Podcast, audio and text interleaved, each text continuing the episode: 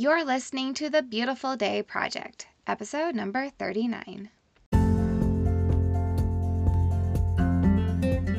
Welcome to the Beautiful Day Project. I'm your host, Lora Armendariz. I'm a life coach whose passion is helping ladies make positive growth in their busy lives.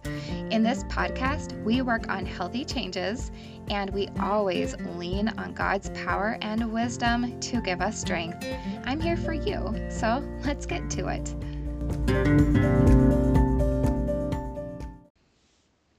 It's day 39, and we're talking about enjoying the real experience. Coming out of the chute, guys, I need to straight up tell you that this is one I am really still working on. and it's a really, really good one. So, when I got COVID, it was in the fall of 2020. I was one of those lucky people that completely lost their sense of taste and smell.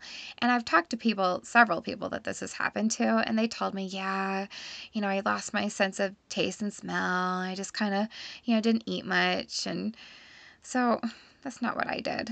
In fact, my reaction in hindsight was completely hilarious. I gained so much weight with COVID because I was desperate desperate to taste something or smell something. So I just kept eating, like eating and eating and eating different things and eating more of things. Like it would somehow fix it. And it took a long time. I think it took six weeks before things even started to come back to me. Oh man. I was early in my journey of sustainable weight loss and freedom around food. I was really frustrated at the time of, of it feeling like it set me back.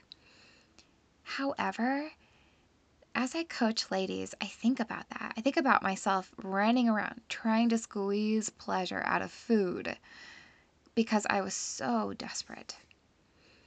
We should probably, guys, be squeezing experiences about out of everything we do.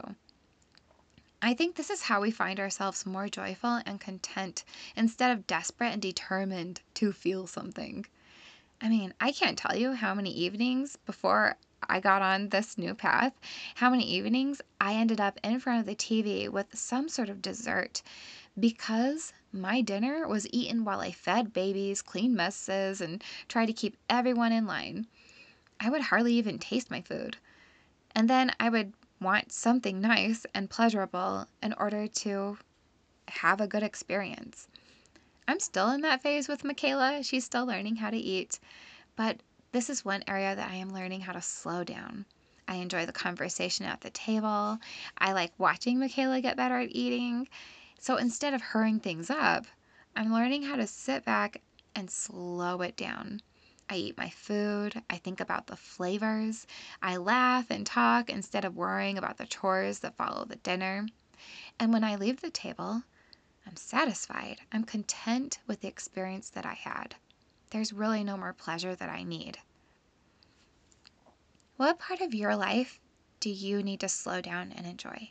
I know that there are definitely many areas that I could benefit from slowing down and really enjoying the experience. So, for you, is it food?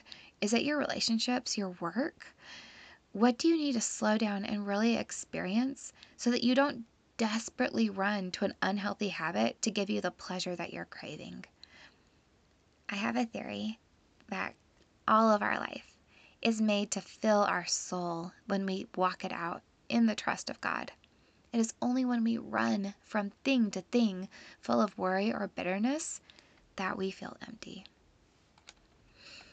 Hebrews 13:5 in the New International Version says, Keep your lives free from the love of money and be content with what you have, because God said, Never will I leave you, never will I forsake you. Journal prompt What part of your life are you rushing through instead of slowing down and enjoying? How does this affect how you show up and your growth and habit change? In what way do you need to trust God so that you can slow down? More. You guys are amazing. I'll be back tomorrow.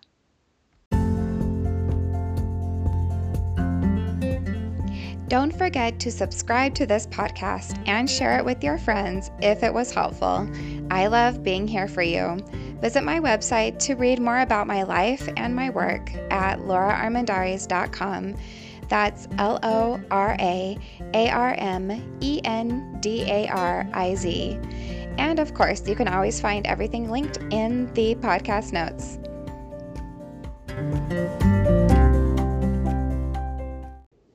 This life coach is not a licensed health professional.